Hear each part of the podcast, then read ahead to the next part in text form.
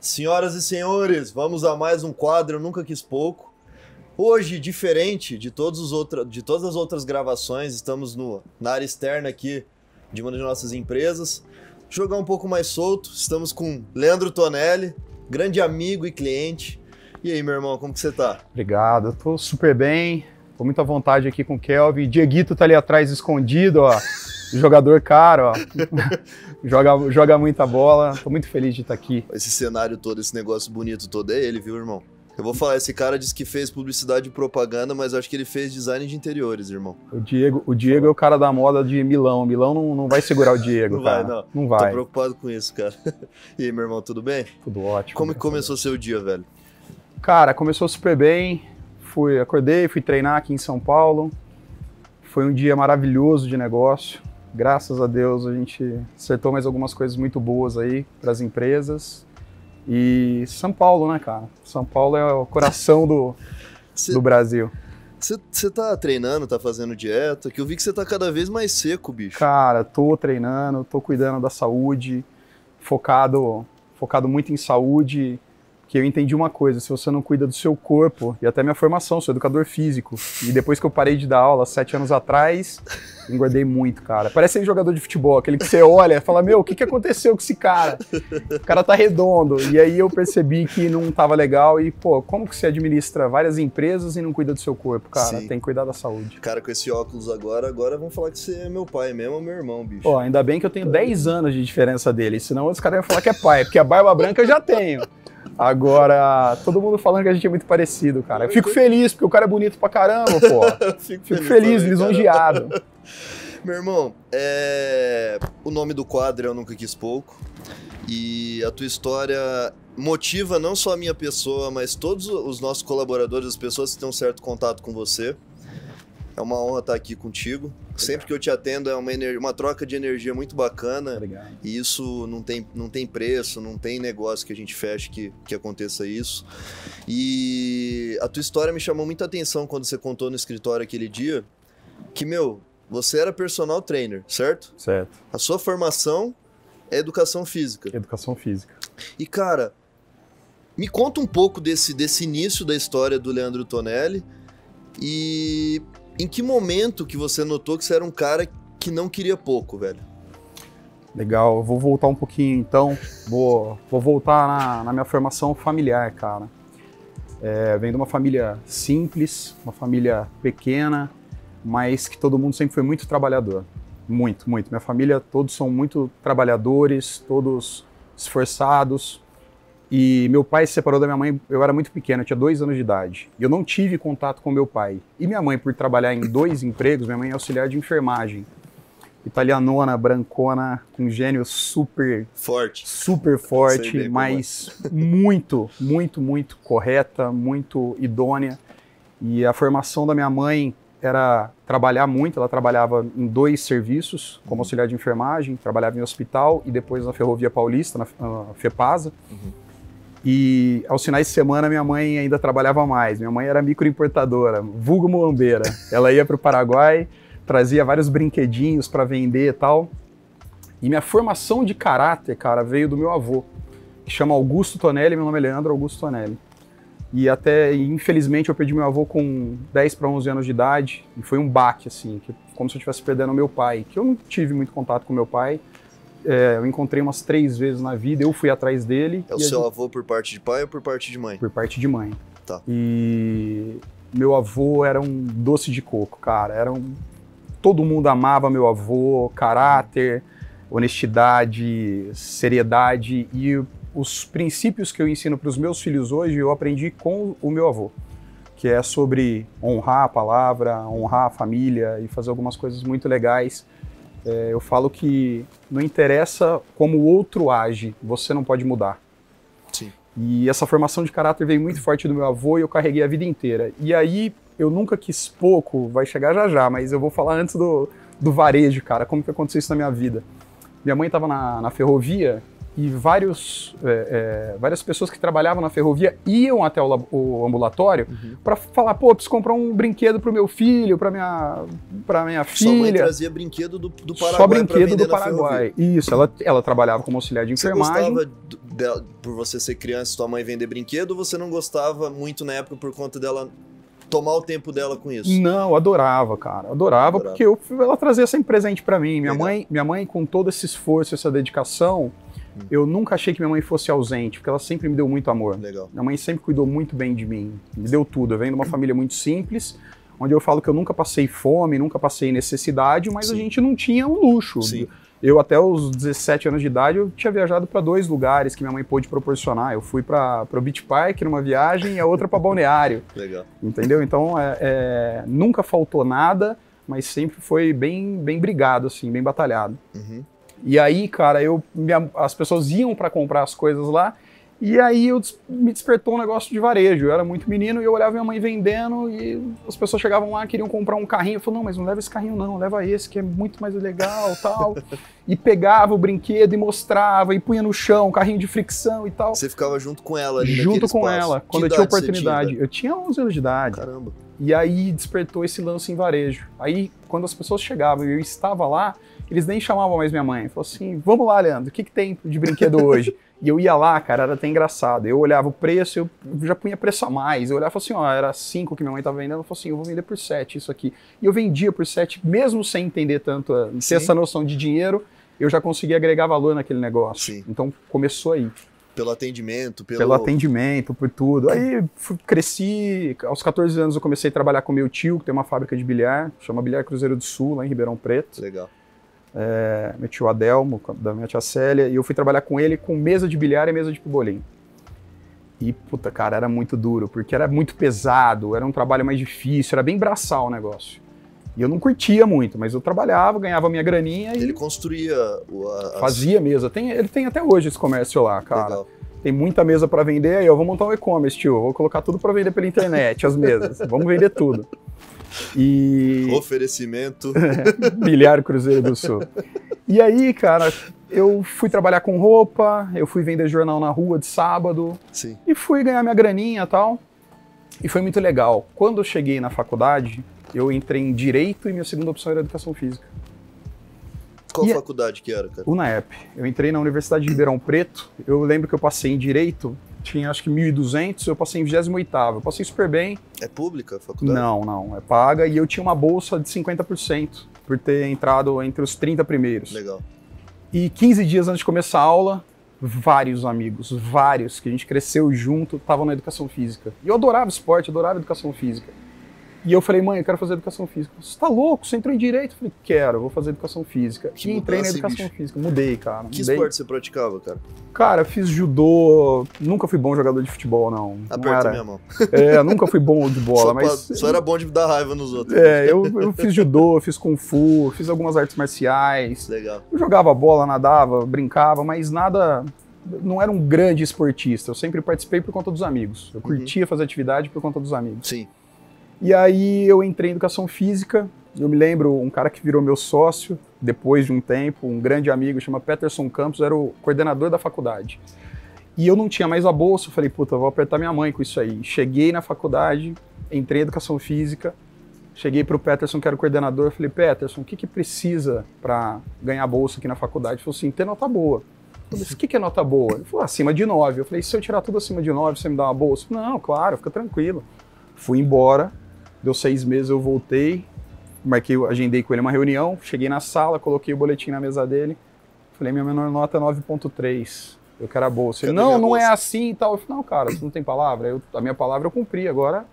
Daí uma semana eu já estava trabalhando na, na UNAEP, eu entrei como estagiário e que me fez crescer muito. Por quê? Porque eu convivia com os professores que me davam aula à noite. Hum. Então eu entrei. Maturidade, né? Maturidade, bicho? responsabilidade, trabalhar na área desde muito cedo. Uhum. E lógico, você convive com quem está te ensinando, então você tira dúvida o dia inteiro. Ah, perfeito. Então, desde novo, eu sempre aproveitei essas oportunidades. Quando passava uma oportunidade, o que eu podia absorver de conhecimento das pessoas que estavam na minha frente, eu sempre olhava e eu não entendia, e hoje eu consigo colocar isso em palavras, mas eu sempre trabalhei com modelagem na minha vida. Eu nunca olhei para um cara que estava melhor que eu e tive inveja, puta, porque ele tá assim. Não. Eu olhava e falava assim, ó, eu vou chegar nesse patamar. O que, que esse cara faz, velho? O que, que esse cara faz? Onde que eu preciso ajustar? O que, que, eu acho que não faz sentido, elimino. Exatamente isso. Mas eu não assim conseguia assim transcender né? isso em palavras naquela Sim. época, porque a gente não tem maturidade para entender isso. como falar. Isso. Mas eu já olhava, observava e falava, cara, legal, quero mudar, vou fazer dessa maneira. E, e aconteceu, e eu foi até engraçado, eu com um ano de faculdade, é, eu nem tinha carta, eu tinha 17 anos de idade. Era até engraçado, muito engraçado, que os pais levavam pra faculdade, cara. E a gente com 17 anos, todo marmanjo lá, e mãe levando pra faculdade, pai dos amigos. eu já ganhava mais que minha mãe, cara. Sério? Eu comecei a dar aula, eu era estagiário na faculdade. Você dava personal por fora? Já dava aula, já dava aula, eu não dava personal essa, essa época eu olhei para o mercado e eu percebi que não tinha, naquela época, é, é, não tinha muitos homens que davam aula de ginástica. Uhum. Era a maioria mulher. Uhum. E eu falei, cara, ginástica é um negócio legal, isso aqui vai dar grana, se posicionar diferente. E eu foquei bastante em ginástica, em aula de localizada, e, cara, começou a ginástica fluir muito que bem. você fala é aqueles movimentos de. É, gap, aula de gap, aula de local, que a mulherada treina perna, bumbum e tal. Sei. Então, o que, que, eu, que, que eu entendi? Falei, cara, um homem dando aula desse tipo de ginástica e a gente puxando um pouco mais, vai funcionar. Sim. E não é machismo, não, é porque não tinha no mercado, era Sim. diferente. Então eu falei, vamos lá, vou focar nisso. E chegou a Body Systems no Brasil. Quando a Body Systems chegou, eu fui fazer os cursos da Body Systems. Eu fiz Body Combat, fiz RPM. Então eram aulas que eram muito legais, tinha muita adesão para as academias. E aí lotava. Então eu, muito novo, já conseguia lotar as academias. Aí eu entrei numa outra academia que era Triathlon, que eu era apaixonada pela Luciana, dona da, da academia, maravilhosa, tinha ela Sim. como uma mãe. E ela me acolheu quando eu cheguei lá, e em, acho que em seis meses eu era o segundo professor que tinha mais alunos na academia. Assim, mais aulas para dar. Então, Caramba. eu tive uma trajetória assim, que eu trabalhava muito, corria muito, Sim. mas as coisas foram acontecendo. E aí chegou um momento que eu nunca quis pouco, cara. Que eu percebi o seguinte. Que idade você tinha? eu já estava formado, cara. Eu já estava formado. Eu entendia que eu ganhava muito bem, já ganhava muito bem, mas um dia eu fui numa consulta, eu marquei aqui com o Nuno Cobra, que era o preparador físico do Senna. Ele cobrava dois mil reais uma consulta de uma hora. Nossa. E eu cobrava, nessa época, 40 reais uma aula. falou, algo está errado, cara. E eu falei, cara, ele está em São Paulo, estou em Ribeirão, são proporções diferentes. Mas tá muito diferente, né? Muito diferente. E aí tá eu. Planeta, não, e eu vim para cá para consulta e ele não podia me atender. Resumindo, ele escolhia quem ele atendia. Porque Sim. era um cara que atendia Bílio, caras Sim. de renome. E, Sim. pô, quem que era Leandro Antonelli? Então, quem era, quem era eu na fila do pão? E aí eu percebi e falei, cara, eu. Falar igual o mercado fala hoje. Eu não quero mais vender hora, cara eu não vou conseguir ter o que eu quero se eu continuar da maneira que eu estou. Uhum. Então eu ganhava uma ótima grana quando eu saí do mercado, eu ganhava muito bem há 7, 8 anos atrás. É, no, minha renda naquela época era mais ou menos 20, 25 mil reais, com todos os negócios que eu tinha, mas eu sempre fui empreendedor louco. E aí, cara, eu fiz essa escolha. Eu falei assim, cara, para eu chegar onde eu quero chegar, e foi uma das coisas que eu discuti muito com a minha mãe no final da minha faculdade. Minha mãe virou para mim e falou assim: você tem que passar no concurso público. Hum. Porque a formação das pessoas da geração da minha mãe era que o, o gerente do banco, que o médico, que o advogado e o engenheiro era... Eram, era o status mais top que tinha. Era o modelo de vida a se seguir, né? Era isso aí. E minha mãe virou para mim e falou assim: você precisa passar no concurso público. Eu falei, mãe, eu não quero. Como não? Você vai garantir 5 mil reais por mês, é muito bom eu já ganhava muito mais que aquilo. Eu, eu lembro de ter olhado assim para minha mãe no olho dela e falado assim: mãe, eu quero ser rico. E não é rico de ter várias posses materiais. Eu quero ser rico de ter liberdade, que o dinheiro trabalhe para mim. Eu quero ter carro bom, quero ter casa boa, quero viajar para onde eu quiser, eu quero dar conforto para minha família. E eu não ligo em trabalhar muito, mas eu quero ter esse retorno. Sim. E eu não vejo isso no concurso público. Um juiz ganha muita grana, mas um professor de educação física num concurso público, para mim, não fechava a conta.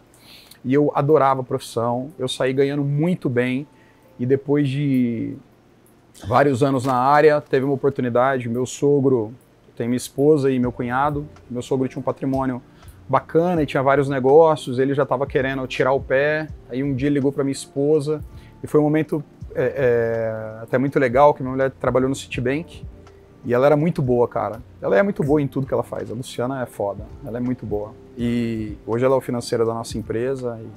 ela faz com maestria. Ela me ajudou a organizar a minha parte financeira, porque eu já fui lambão, já fui descuidado.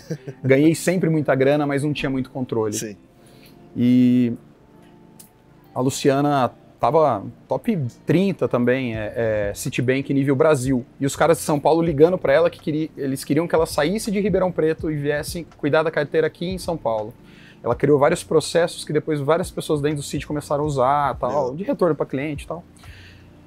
E aí meu sogro fez esse convite, eu falei, putz, o que, que eu vou fazer em Poços de Caldas? Saí de Ribeirão Preto. Ele fez um convite para você tocar alguma empresa, é isso? Ele chamou. Só pra gente ela, ele queria que a Luciana e o Lucas administrassem as coisas deles, dele, mas que eu já fosse junto para cuidar junto. Entendi. E, cara, é, é uma dor difícil de falar, porque quando você é empreendedor, você não quer trabalhar mais com coisa dos outros, você quer fazer as suas coisas. Eu trabalhava para mim um tempo já. Uhum.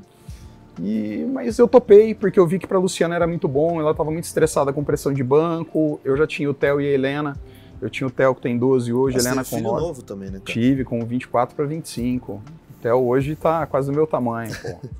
e, e aí eu topei, cara. Eu topei e falei, tá, vamos começar lá. Mas eu não queria dar aula em Poços de Caldas, por quê? Aquela época eu cobrava 80 reais hora aula, tô falando de 8 anos atrás. Então eu já tinha, eu era nivelado para cima, eu traba, trabalhava com o público AAA em Ribeirão, os meus alunos de personal, todos queridos, amigos. Eu, graças a Deus, podia escolher para quem eu queria dar aula. Eu tinha 32 alunos de personal, ainda tinha fila de espera de 10, 12 para treinar comigo. E fora as outras empresas, mas chegou um momento que eu trabalhava das 5 e meia da manhã até a 1 hora da manhã. É, não tinha vida. Não, eu ganhava bem, sobrava grana porque eu não tinha como gastar. não tinha não tempo. tinha tempo.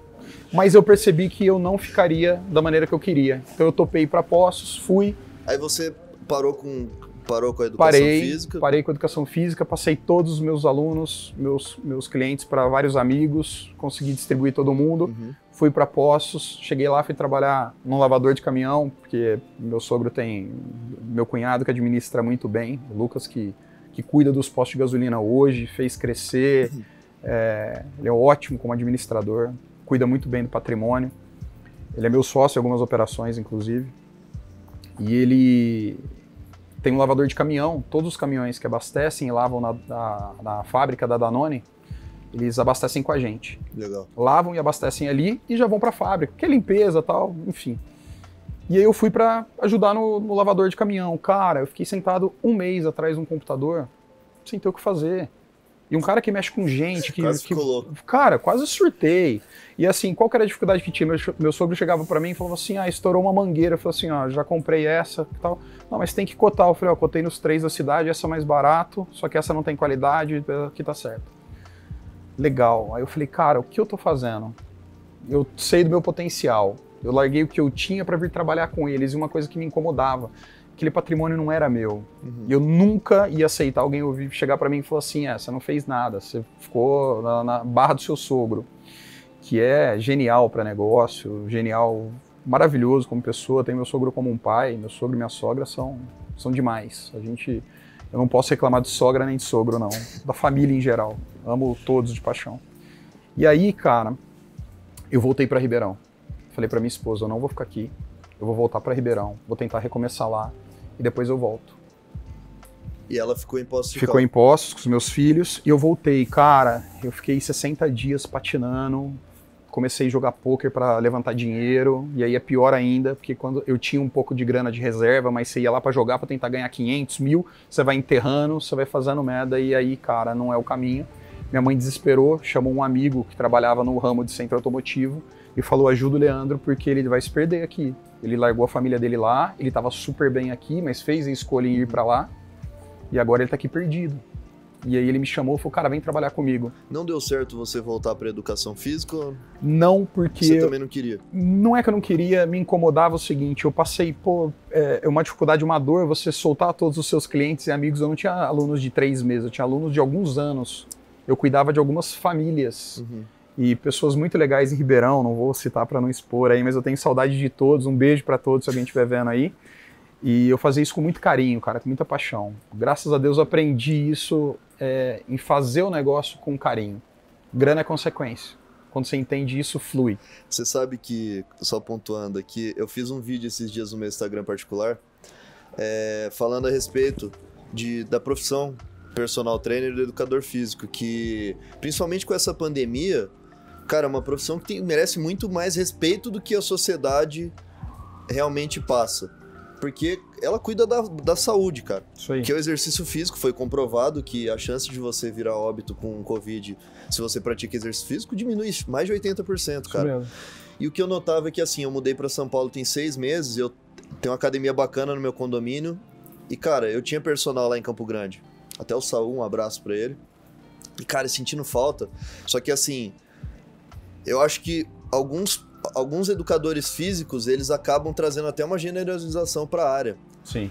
Meu, se, se o cara tá cuidando da academia, eu falei isso no vídeo, e tem um aluno fazendo tudo errado, pede licença pro cara e fala para ele, cara com todo respeito, cara, acho que você podia Sim. fazer assim, assado, Sim. que você pode acabar conquistando um cliente.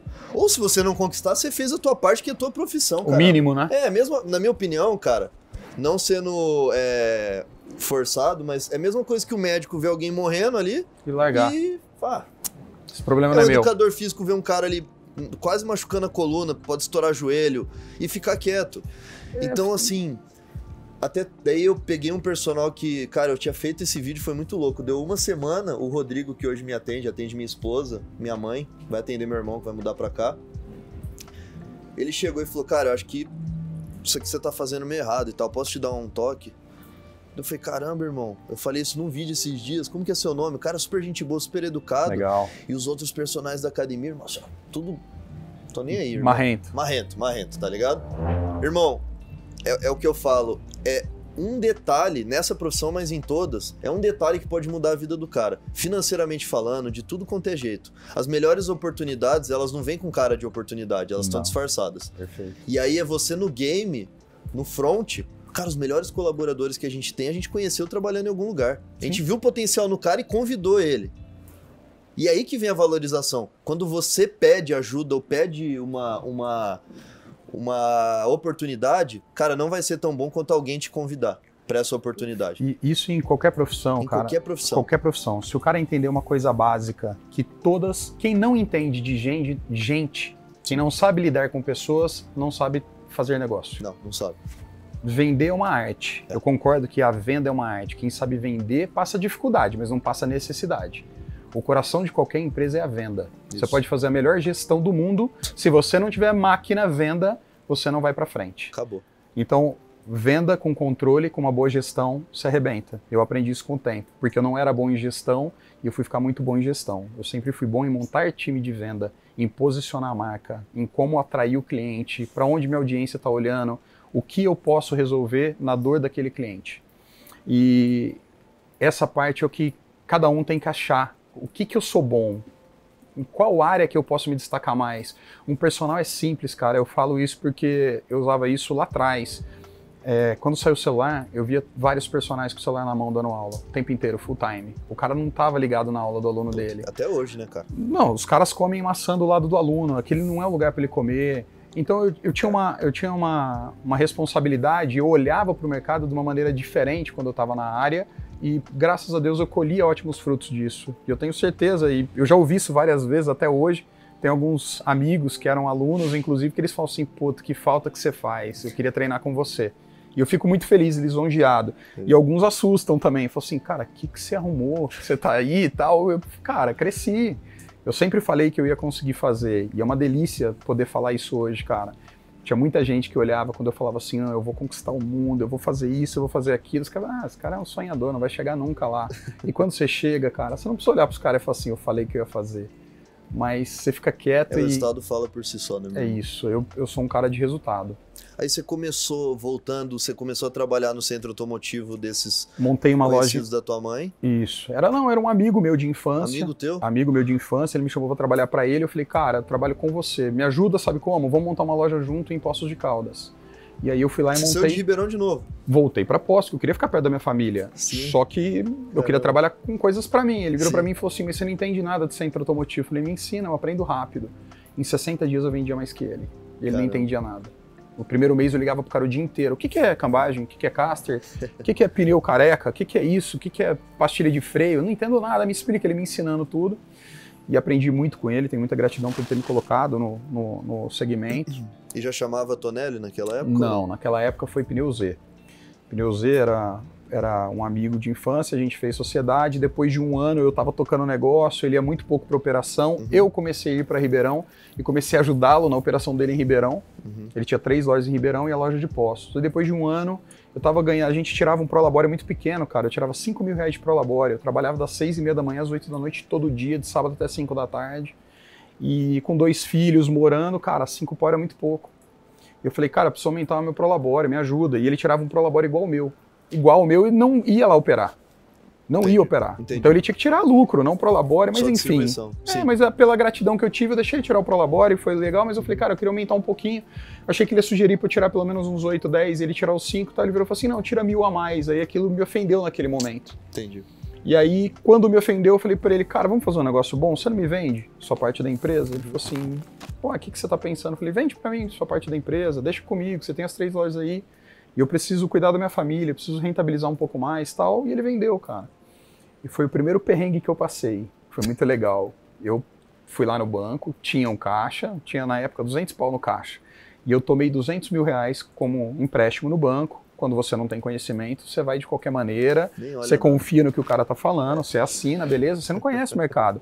Paguei a parte dele, falei, legal, comprei a parte do cara, agora eu vou tocar sozinho. Travaram... Estourei, agora, não, agora vai. Agora o foguete não tem ré. Aí o que, que aconteceu? Fly, não, vamos. Não, o que, que aconteceu? Travaram todos os meus recebíveis, cara. Ah, aperta eu... nossa mão, cara, a gente passou. Passei por isso e aí assim, ó, da noite pro dia eu comecei a vender o almoço para pagar a janta tinha acabado de separar a sociedade. Nada. Se, se o cara nada. explica direito, você não pega empréstimo nunca. É a pior coisa que existe, irmão. Você faz picado, ó, vou te pagar é. 50 por mês, vou é, dar um jeito. É, uma, é um agiota autorizado ali, dentro do, da tua maquininha, irmão. E aí os caras me travaram e eu falei, Nossa. meu Deus, o que, que eu vou fazer? E aí começaram umas brigas, eu tive que mudar o nome da empresa porque ele não queria que eu continuasse com o nome da empresa. Eu tirei e virou Tonelli Pneus. Aí, cara, depois fui montei mais uma loja, tava lá trabalhando. Não era muito bom em gestão, sempre fui bom em venda pra caramba, mas não era bom em gestão.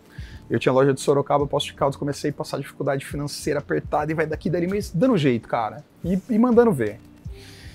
Aí ele me liga um dia e falou assim: Cara, tô fazendo sociedade com outro amigo aqui, que era o Jonathan, que é de Araraquara. Tô fazendo sociedade com um cara, vim dar uma consultoria para ele. E o Jonathan nem sabia disso. Ele tava dando consultoria pro cara e ficava me ligando o tempo inteiro para perguntar o que, que eu tinha, o que, que eu faria na consultoria. Sim. Eu falei, mas quem tá dando a consultoria é você ou eu, cara? E aí orientei o que eu faria diferente e tal. Ele aplicou tudo na empresa do cara e funcionou. Mas ele é um cara inteligente, não um Sim. cara. E ele me ligou e falou: Cara, vamos fazer sociedade nós três. O Jonathan é um cara muito regulado com estoque, com compra, você é foda em venda. E eu sou bom em planejamento, estratégia, fazer financeiro. Falei, ah, legal, cara, tal, não sei. Fiquei pensando, vou, não vou, vou, não vou. Topei, cara. Topei, juntamos todas as lojas. A gente chegou a ter 10 lojas, eu, o Jonathan, o Danilo. E tá vendo muito bem a operação, mas aí a gente começou a chegar num conflito de ideais.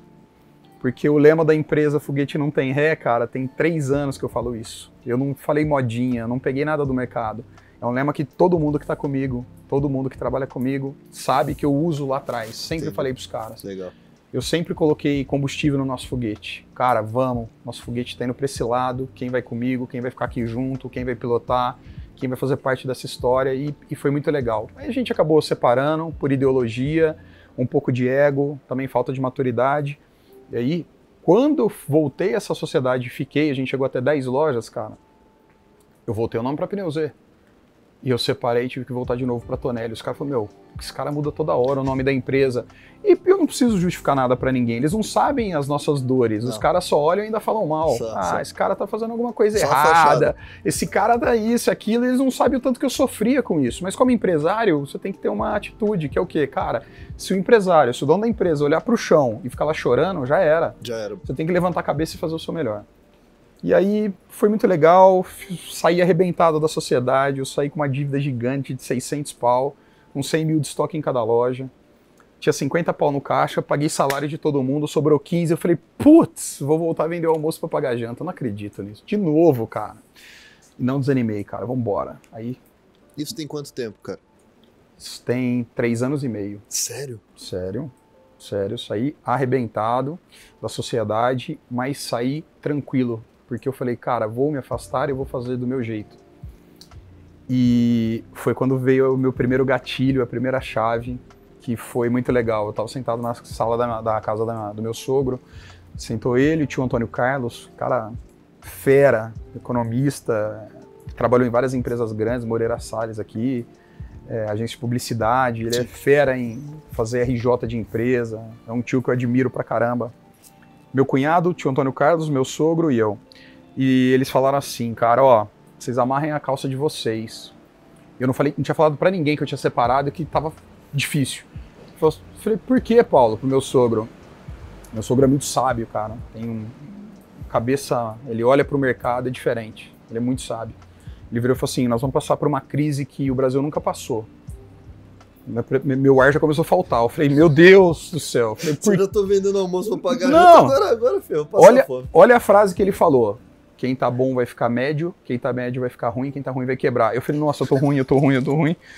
Aí eu falei, não, mas eu não é, vou quebrar. Cara, eu fiquei branco no sofá. Até meu cunhado falou assim, cara, o que, que, você tem? Você eu falei, tá não, bem? nada, foi alguma coisa que eu comi que não fez bem. E, cara, eu fiquei ali uns 10 minutos, eles falando, cara, eu entrei no meu mundo e falei, cara, eu não vou quebrar. Eu não vou quebrar. Eu sei o que é passar dificuldade, eu não vou quebrar, eu vou trabalhar pra caramba.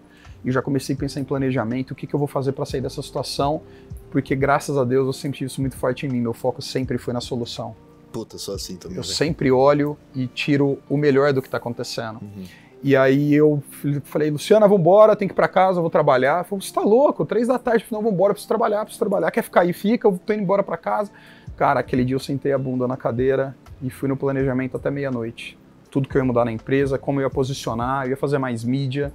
E graças a Deus, cara, em três anos, é, o ano passado, antes, hoje eu tenho 17 lojas e foi brigado, cara. Foi lutado. Trabalhei muito, ralei pra caramba. Falando dessas 17 lojas que você tem hoje e outros negócios que a gente sabe, até você me falou que na empresa de arquitetura que você tá na sociedade, vocês vão estão investindo no mercado de Dubai e tal. É... Qual foi o preço mais alto que o Leandro pagou para chegar onde ele tá hoje? E para onde tá caminhando? É a falta de maturidade que todo empresário que não passou vai passar em focar muito nos negócios e deixar a família de lado. Isso tem um preço. O tempo a gente não volta mais. O tempo é o principal ativo que a gente pode ter. E a gente tem sonhos e ambições grandes, cara. E quando você se prepara para fazer alguma coisa grande, o preço é a dedicação. É você estar tá ali de corpo e alma. Eu não acredito em nenhum negócio que eu participe que eu não ponha energia. Putz. Eu não acredito em nada que eu faça, nada, nenhum negócio. Eu já tive várias propostas, toda semana alguém quer fazer sociedade comigo. Cara, vem, você não precisa operar, você só dá uma dica, só Esquece. isso. Eu, cara, eu não vou. Esquece. Se eu não colocar energia, eu não vou, não tô dentro. Eu não quero fazer isso. Ou eu coloco a minha energia, e aí um tempo atrás começaram a brincar de Midas e tal. Eu falei, cara, para com essa conversa boba. Não tem Midas, tem trabalho, dedicação. Você sabe fazer negócio, você faz qualquer negócio dar certo, mas você tem que se dedicar, você tem que entender um pouco do mercado. Eu continuo estudando até hoje, cara. Há um tempo atrás eu estava acordando às 5 da manhã para estudar porque eu não tinha horário para estudar no dia mais. E é um preço que um amigo virou para mim e falou assim: "Você precisa acordar às 5 da manhã para estudar?" Eu falei assim: "Se eu te falar que eu preciso, você vai acreditar?" Ele falou: "Não, porque você está bem e tal." Não, cara, eu, não tô rico, financeiramente eu tô bem, eu tenho um patrimônio bacana que a gente veio construindo ao longo desses três anos e eu cresci bastante. Sou muito grato a tudo que eu tenho, mas foi tudo ralado, foi batalhado, cada centavo, cada conquista. Eu sou muito grato, muito feliz. Mas, para ter um resultado que a maioria não tem, você tem que ter uma dedicação do que a maioria não tem. Então, muitas vezes eu começava a semana no domingo, cara. Seis da tarde eu punha a bunda na cadeira e ia até onze e meia, meia-noite enquanto os meus amigos estavam vendo Faustão, Sim. ou estavam me chamando para ir para um bar tomar uma, fazer alguma coisa, e eu falo, cara, não dá. E hoje eles olham para mim e falam assim, pô, você é diferente. Eu falo assim, não sou diferente, é que eu fiz uma escolha que hoje eu tô colhendo o resultado. A lei da semeadura não falha, irmão. Tem um vídeo do Neymar, de um podcast que ele fez com o Primo Rico, que ele fala que vários amigos deles, dele, tão talentosos quanto ou mais talentosos, não estão onde ele estão, ou não estão melhores do que ele, ou no mesmo nível, não é por questão de sorte, cara. Em algum momento ele deixou de fazer o que tinha que fazer. Você é. fala, e eu vi um vídeo da Gisele Bündchen esses dias, cara, no, no Instagram. Gisele, você tem uma beleza, você acha que você tem sucesso pela beleza que você tem? Ela falou, não. pela dedicação que a Gisele tem. Se eu vou limpar a minha casa, eu faço a melhor limpeza que eu posso. Se eu tenho que fazer uma, uma ação para uma marca de moda, uma ação de verão, e a gente tá no, no, no, Polo Norte e eu tenho que colocar uma regata ou ficar de biquíni, eu vou ficar de biquíni, não interessa, eu tô congelando. Então, assim, a pessoa que chega aonde, aonde tantos sonham, cara, ela paga um preço muito alto e ela não sofre pelo preço que ela tá pagando porque ela sabe que faz parte. E você sabe que isso é maturidade, cara, porque é. essa semana, hoje é aniversário do meu filho, Enzo, 9 anos de idade. E nas, no domingo, ele falou: Papai, faltam tantos dias pro meu aniversário.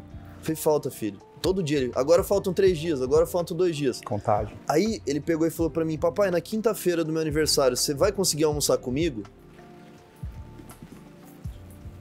Ele bateu, eu falei, caramba, velho. Ele podia pedir qualquer coisa. Qualquer coisa, Ele mano. queria você. É. Tá é. ligado? Aí é eu falei, caramba, velho. Esse é o preço que a galera não vê que a gente paga. Não, e... Não vê. Não Só vê. vê o carro que a gente anda, o relógio que a gente usa, as pessoas que a gente convive. Isso me bateu, mas eu expliquei pra ele. Eu falei, cara, pera aí, ó, deixa eu te explicar. Semana que vem tem um casamento do advogado do papai, lá em Ilha Bela. Papai pegou esse hotel aqui, ó. A gente vai sair mais cedo, vai curtir sexta, sábado, domingo. Hoje eu cheguei para almoçar com ele. Ficou super feliz, ele ficou me esperando um tempão na churrascaria, nem quis mexer no prato. Eu tô fazendo kart com ele duas vezes por semana, eu a gente vi. acorda às sete da manhã. Te acompanho, pô, te acompanho no eu Insta. Meto, eu meto, eu acho que assim, os preços estão aí pra gente pagar, a gente vai pagar. Só que a gente pode equilibrar de outras maneiras, isso cara. Aí. E é isso que eu tô achando hoje em dia. Onde é meu isso equilíbrio? Aí. Eu confesso para você, meu irmão, é, o kart com meu filho, além de ser um sonho meu que eu sempre tive vontade Realização. de propor para ele, eu acordar às sete da manhã, cara, ele dormiu vestido da primeira vez, com a roupinha dele no kart. Dormiu com a bola. Dor é, isso mesmo. Aí eu pus um sonzão no carro, ele curte um rock também, uns, uns, uns, uns eletrônicos. Eu pus, a gente foi, cara, no pau pra Interlagos, sabe? Então, assim, é a gente equilibrar dessa maneira é. e, e, saber. Bate, bate meio quadrado, mas eu não posso sofrer com isso, cara, porque o meu, o meu filho vai, vai saber o preço que eu pago para ele ter a vida que ele tem, irmão. Então, eu acho que o, o maior diferencial que eu tenho, tô tentando implantar hoje para os meus filhos, cara, forte é a formação de caráter eu falo pro Theo, eu falo assim, ó, se chama Theo Pasco Mantovani Tonelli, né? Então tá bom. Já que você tem meu sobrenome, você tem que ter, no mínimo, e eles já são, nossa molecada é muito melhor que a gente, né, cara? Eles vêm prontos. Sim. E eu falei para ele, no mínimo, você tem que ter algumas coisas que você vai honrar. Se você, você não é obrigado a dar sua palavra para ninguém, mas se você der, você vai cumprir. É. Você não é obrigado a fazer nada com os outros, mas se você se propuser a fazer, faça. Então, essa formação de caráter é fundamental e eu sei que eles sentem muita falta da gente. Pô, tô três dias em São Paulo hoje, amanhã vou voltar para casa, mas volto tarde. E eu entendi, cara, que eu tenho que equilibrar. Eu, eu, a Luciana, minha esposa, já me cobrou muito sobre isso. Pô, você tem que ficar mais com seus filhos, você tem que dedicar. E quando a gente entra num nível empresarial hard, a nossa cabeça, cara, até cobrança das crianças tá achando que você tá falando com um time de meta. Meu, você tem que fazer isso, você tem que é. fazer isso. E várias vezes tem eu me peguei e eu falei, pô, realmente, é. eu tenho que ir mais suave com os meus filhos, eu tenho que ser mais tranquilo em relação a esse, é nível de cobrança. E muitas vezes eu não sou porque a gente não aceita mais. Nem com a gente, a gente é tranquilo, cara. Não, não aceita mais Esporte a média, de alto né, rendimento não é saudável, irmão. Não. Não, e, e uma, o, o game que a gente joga, que a gente quer jogar, ele é um esporte de alto rendimento. É, exatamente isso. Mas, cara, a gente conseguiu equilibrar muita coisa Sim. e eu tenho. E o maior gatilho que eu tive, cara, o maior gatilho que assim, mudou completamente minha vida foi a Malu que chegou. Malu é minha pequenininha, tem dois anos e oito meses. E a Malu, ela tem síndrome de Down. E vieram alguns choques, assim. Quando a Malu chegou, e ela tem dois anos e oito meses, é, do sétimo mês para frente, que eu vou te falar que eu comecei a viver em abundância que transformou minha vida. Abundância real de entender os valores e eu descobri meu propósito. Porque a maioria das pessoas, tem vários amigos que me falam assim, cara, mas como que eu descubro o meu propósito? Eu falo, cara, você tem que viver a sua vida e achar o seu propósito. Usa modelagem, usa o meu para começar e depois entenda o seu. Vai encaixando. Vai encaixando, você vai entender e vai, vai funcionar. E eu mudei, cara, quando a Malu nasceu, tem uma história legal para contar dela que a gente foi ao médico com sete meses, eu não queria mais filho. Eu e a Luciana, a gente estava numa fase bem difícil do relacionamento, bem difícil do casamento. A gente sei lá, tava pensando até em não ficar mais junto, porque a gente só tava brigando, Sim. muito estresse, não tava legal. Mas a gente sempre teve um respeito muito grande um pelo outro, um carinho muito grande, um amor e tal. E aí ela engravidou. Cara, eu acho que nós ficamos 60 dias sem falar direito. Porque ela ficou muito brava e eu também, cara. Porque eu falei, pô, agora que a molecada tá grande, que eu vou poder voltar a namorar, viajar, ah, curtir e tal. E veio a Malu com sete meses. A gente descobriu que ela tinha um probleminha no coração. Fui fazer um exame. Eu tava em casa, abraçado com os meus filhos na cama, vendo TV. Ela me chamou, falou: vem aqui. Tô aqui embaixo, eu moro no sobrado, desci. O que, que foi? Ela morrendo de chorar. É... Ela virou para mim e falou assim: a Malu tem síndrome de Down. E a gente já estava na dúvida, foi fazer o exame de sangue. Ela olhou para mim, a Malu tem síndrome de Down.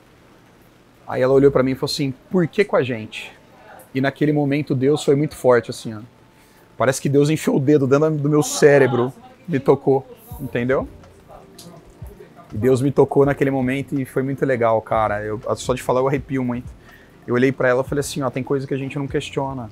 Eu nunca vou questionar Deus. Uhum. E se ele está mandando uma criança com síndrome de Down pra gente. Tem um propósito. Tem um propósito e nós temos que fazer uma escolha. E você tem que fazer essa escolha agora. Ou você vai escolher ser feliz com a nossa família pro resto da vida, ou você vai escolher ser vítima, que ela é um fardo na nossa vida. Eu escolho ser feliz. O que que você escolhe? Pensa aí, eu vou subir e ficar com as crianças. Cara, subi, abracei meus filhos, desnorteado.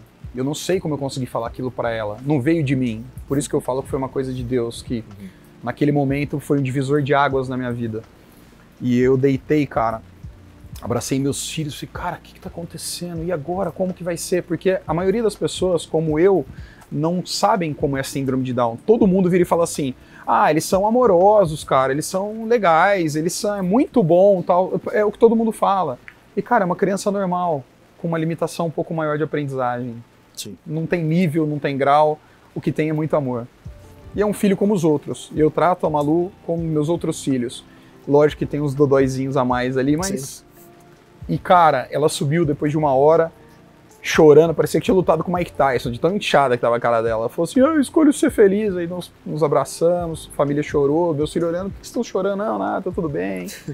e cara, veio o propósito muito forte que eu comecei a pensar como seria tudo aquilo. Eu comecei a me preocupar com a parte financeira. E aí eu tive o um maior choque, cara. O maior choque foi com três semanas antes da Malu nascer. Eu fiz um seguro, é, um convênio, Sim. seguro para ela. E quando eu cheguei na última consulta, Marcelo Jatene, que era o médico dela, maravilhoso, nos acolheu muito bem. E o Marcelo, saí do consultório dele, a secretária me chamou, se olhando, falei, pois não, ela fez assim, o convênio não vai cobrir a cirurgia. Cara, meu mundo acabou ali. Era 250 pau, H-Core, os médicos, não sei o que, fora UTI, eu tinha 28 mil reais na conta e tinha uma grana na empresa, mas eu quebraria a empresa para tirar e não pagaria a cirurgia. Eu falei, cara, o que, que eu vou fazer? Aí você fica em choque. E eu lembro que eu saí do, do consultório, minha mulher, não, mas meu pai ajuda, a gente ajuda. Eu falei, cara, minha filha, eu tenho que fazer, não, não, não quero contar com nada de ninguém. E, cara, fui pra casa da avó dela na saúde, pra avó Laurita, querida. Sentei no sofá, fiquei olhando pra parede uns 15 minutos, cara, sem saber o que fazer. E aí foi o segundo momento que Deus tocou muito forte minha vida. Que eu falei, pô, Deus, toda vez que eu entendi que eu tava aflito e eu procurei Deus, Ele tava ali comigo. E esse foi um dos grandes, uma das grandes viradas da minha vida, que foi a, a mudança da fé que eu tinha e da relação que eu tinha com Deus.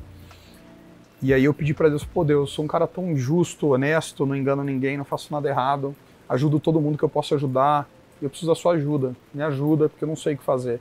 Eu preciso levantar esse dinheiro para Malu operar. Isso era uma quinta-feira, 8 horas da noite. Na terça-feira, 11 da manhã, eu tinha 250 mil na conta. Na terça-feira, às 11 da manhã eu tinha 250 mil na conta. De algum negócio que, que... Eu tinha um carro e um apartamento. Eu liguei para alguns amigos oferecendo mais barato. Conseguiu vender. Se eles que, queriam comprar e eu dei um ágio para eles, falei: oh, meu carro vale 120, paga 100, meu apartamento vale 150, paga X, mas não manda o dinheiro para mim, deposita numa conta. Não, vou mandar, eu não quero. Eu não, você não está comprando só de favor, tô te dando um lucro no carro para ser bom para você também. Eu preciso é, pagar a cirurgia da Malu e se eu não pagar, cara, minha filha é risco de vida, né? É, e ela ia operar com seis meses, cara. E quando eu vi que eu tinha dinheiro na conta, eles não depositaram para mim, me separaram o dinheiro. Eu chamei todo o meu time e falei: Ó, oh, galera, é o seguinte, nós precisamos vender mais. Preciso da ajuda de vocês. Eu não tenho dinheiro para pagar a cirurgia da Malu. Eu tenho que correr, a empresa tem que rentabilizar. Vamos vender, vamos vender, vamos correr atrás. Quero que vocês atendam melhor ainda os clientes. Uhum. E vocês têm que aumentar a meta, vamos vender. Eu quero que venda com força, vamos embora. E na necessidade, cara, eu levantei o dinheiro em três semanas e eu não precisei vender nada. Eu cheguei no número. Um combustível pra galera. E esse combustível foi assim, o transbordo do amor de Deus, quando todo mundo vê que você é um líder e eles seguem, e ele vê que e eles veem que você precisa chegar no número, tem uma entrega de todo mundo. Até as pessoas que não tinham a ver com a venda estavam participando muito. Eu percebi que o pessoal da limpeza ia conversar com o cliente na porta. Eu percebi que o pessoal que estava no caixa pegava café para o cliente e isso fazia diferença para a gente chegar no número. Então eu fiquei muito feliz que eu falei assim, cara, que bom que eu sou líder e não chefe. E eles compraram a minha ideia e eu consegui fazer aquilo. É muita, é muita fé e muita luta, né? Porque muita, eu, falo, eu falo muito isso, cara. Já tivemos colaboradores, eu já vi amigos, cara, extremamente religiosos e, e cara, pessoas super de bem de caráter, mas sabe, Deus vai prover, Deus vai prover, o cara parado, irmão. Não, não vai. Assim. Não vai. Não trabalhando pra caramba, é, louco pra ir embora, na hora que dá o horário do expediente. O cara pode estar até com a Bíblia aqui, irmão. Que era o caso de alguns. E, e, e meu, mas não fazendo. Não adianta olhar pro céu com muita fé e pouca luta. Então, assim. É, eu acho incrível isso, cara, te conhecer melhor. E já que você tocou no ponto do teu pai, eu quero saber, você tem contato com ele? Voltou? Você chegou? Não tenho, cara. Não eu fui, tem? não, eu fui três vezes. Três vezes eu fui atrás dele, fui visitá-lo, visitá-lo no Natal. Num outro Natal eu levei um, um panetone para ele. Falei, ó, oh, meu tá. telefone tá aqui. Se você tiver vontade, você me liga, a gente conversa, tá. a gente bate papo. E ele nunca fez questão em entrar, em ter esse contato comigo. Mas... E não é orgulho, não, não é, não é. Não, não é orgulho, é, é, um lance que é assim. É, eu não Deixa tive. Só, só para você, para você, pra gente pontuar, porque a gente tem, a gente tem questões muito parecidas de vida. É, pra gente, a gente tá finalizando. Quais são os próximos desafios para você, para suas empresas? Legal. E o que você gostaria de falar pro teu pai se ele estivesse escutando, assistindo a gente? Pô, pesado, hein? Legal. Cara, é vou falar primeiro do meu pai e depois vou para os desafios. É, cara, eu, eu, tenho na minha vida só amor, só gratidão. Eu não tenho inimigos que, pelo menos que eu saiba, ou que sejam declarados, que briguem comigo. E, cara, é, eu queria muito que ele tivesse sido presente na minha vida em todas as fases que eu passei. E eu tive que descobrir alguns outros pais durante a minha vida, que foi meu avô, foram alguns mentores e sócios que eu tive que me fizeram crescer muito. E depois de um tempo, até meu sogro, cara, tenho meu sogro como um pai. E eu brincava há pouco tempo atrás, brincava com a minha esposa, eu falei assim, eu queria tanto que seu pai trouxesse negócio pra gente fazer junto, porque ele é um avião, ele é um monstro, sabe Sim. fazer tudo muito bem, eu admiro tanto meu, meu sogro Sim. como pai. E depois de um tempo isso aconteceu. Eu acho que demorou um tempo para ele sentir que eu tinha maturidade, estava preparado para estar tá ali com ele, e rolou. E essa relação com meu pai é uma relação que infelizmente não aconteceu. E eu fui atrás dele umas três vezes. Aí todo mundo falou para mim, mas vai até ele, vira até você e tal. Eu falei, cara, você ajuda quem quer ser ajudado. Você estende a mão é. para quem precisa de ajuda é. e quer te dar a mão. Sim. Então, se eu vou atrás de uma pessoa por uma, por duas, por, por duas, por três, e ela não liga para mim, e ela não manda um recado, Next. e ela não vem atrás de mim, é porque ela não me quer perto do convívio dela. Uhum. E ao contrário, eu sou um cara que eu tenho muito amor para dar, eu sou um cara agregador, eu trago todo mundo junto comigo. Eu tenho uma lei muito forte dentro do meu time, eu trabalho em família. Eu gosto de ser líder dos meus times porque eu gosto e eu acho que as pessoas têm que seguir pelo exemplo pela palavra, pela atitude. Uhum. Não é o que você fala, é o que você faz. E as pessoas que vão convivendo comigo, eu tenho alguns amigos fiéis da vida que são caras que falam assim, pô, eu gosto tanto de você. Eu falo assim, cara, eu não mudei por dinheiro, eu não mudei como se eu tivesse bastante. Eu não tenho, mas. Não tem, para eu, eu, eu, eu não, não, não mudei, não mudei. não mudei o meu jeito, eu sou igual. Eu tenho vários amigos que sim, podem falar sim. isso, eu sou igual eu era. Tem bastante sim, viu, gente? Ele tá sendo humilde aqui. Antigamente, antigamente eu falava quem dera, hoje eu falo Deus abençoe, que assim seja. Só dá risada, não nega. E, aí, e aí, esses amigos me conhecem, sabem que eu sim. não mudei, cara, e não vou mudar, porque dinheiro é consequência de um trabalho Cara, vamos mudar essa pergunta, porque eu levo minha vida assim também. Quem tá perdendo é meu pai e o seu pai. As pessoas incríveis que a gente se tornou. Isso Eles estão perdendo. Isso aí, cara. Ponto. E o que você falaria pro seu avô, meu irmão?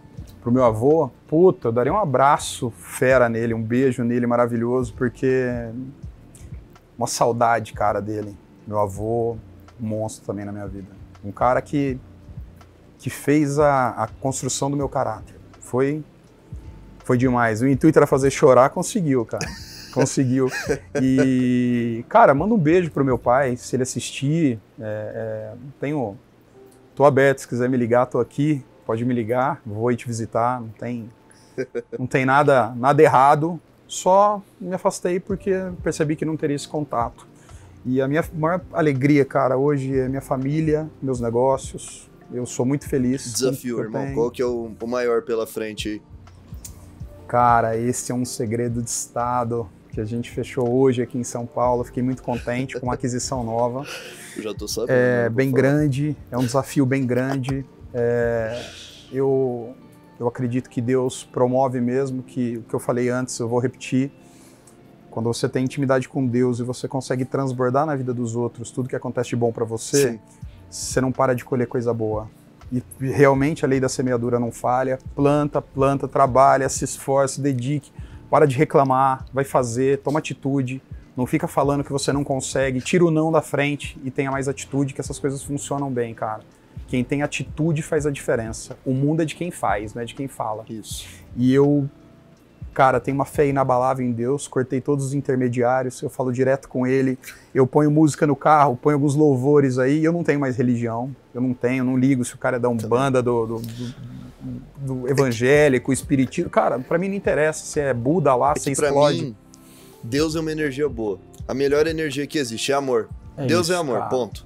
Isso. Não interessa a religião. É isso. E eu falo isso, cara, porque eu fui para Dubai é mês passado e eu convivi com um muçulmano, é um nosso guia. E o cara era, era puro amor, meu irmão. É. Tanto que eu, eu tenho descendência judaica e italiana. E eu tinha uma estrela de Davi, eu tirei para viajar para lá, por respeito mesmo. Porque, enfim, é os é. mais. para não evitar de ter alguma coisa. E eu perguntei para ele, eu falei, cara, na sua opinião, vocês têm algum problema com, com os judeus, com, com pessoas de outras religiões, cristãos e tal? Ele falou, cara, não, eu não, ele falou, eu não tenho. Porque para mim, é, a, religi a religião não é o caminho. É o Deus que você acredita, a maneira que você acredita e a base é o amor.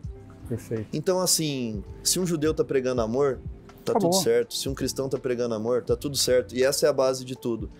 E, meu irmão, quero te agradecer a tua presença. Obrigado. Eu quero dizer que eu admiro e respeito muito. Primeiro que a energia que você tem, cara, que você falou, a gente tem 10 anos de diferença. E eu confesso que tem dias, irmão, que. Caramba, velho, cadê a energia, tá ligado? E ouvi um negócio, só para finalizar o nosso papo, que eu acho que é o que você leva pra tua vida e eu levo para mim, sem a gente saber. Não seja escravo da motivação, porque vai ter dias que ela não vai existir, irmão. É. Só que a gente tá sempre focado no que tem que ser feito. E tem dias que a motivação não vem. Ela não vem. Tem dias que a gente não tá, não tá, não tá naquele gás, não tá foguete, não tem ré.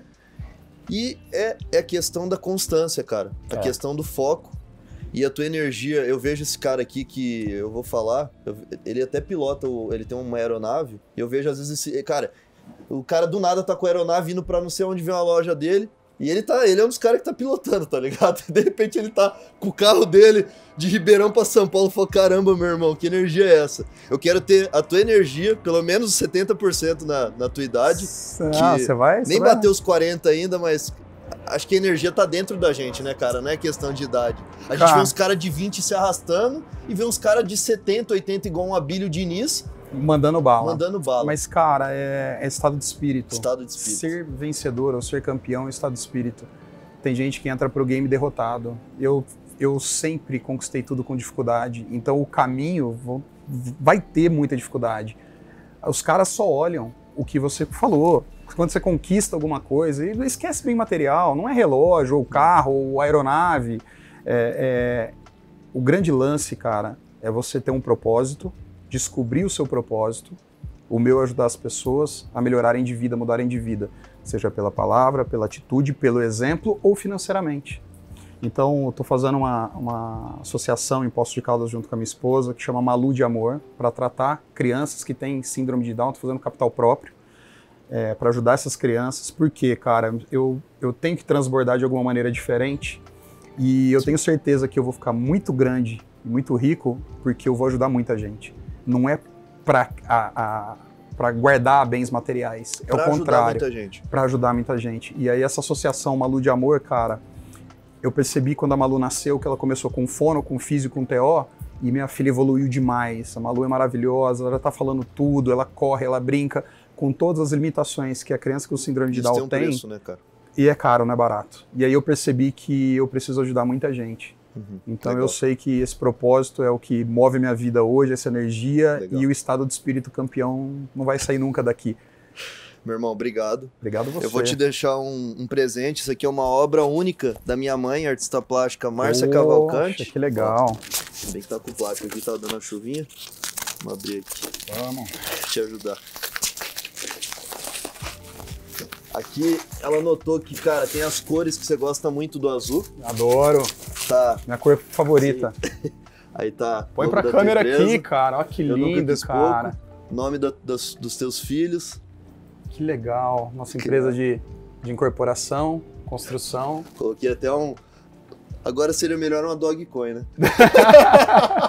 Não, eu apostaria, ó, pode gravar aí, ó, ver o dia que vai sair, eu apostaria no Bitcoin, daqui uns 15 dias vocês vão ver o negócio explodir, né? Bom, o amor pelo automobilismo.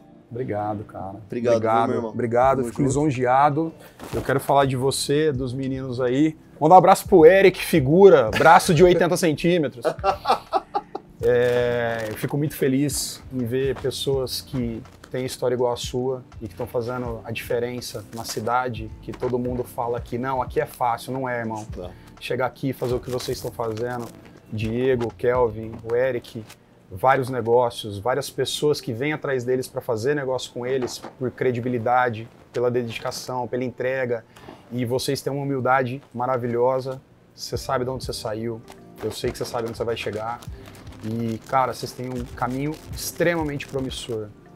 Se eu pudesse dar um, um conselho, é continuem unidos, continuem trabalhando em família e, cara, não parem por nada. E se vocês caírem de verdade, levantem, dá um tapinha na bunda, tira poeira e continua correndo, velho. Porque realmente foguete não tem ré. Não. E vocês são foguete, cara. É nóis, obrigado, meu irmão. A pandemia já deu um tapão na gente, então meteu combustível, na verdade, em vez de derrubar, né? Obrigado, Isso, meu irmão. Tamo junto. Obrigado a você. Satisfação. Valeu.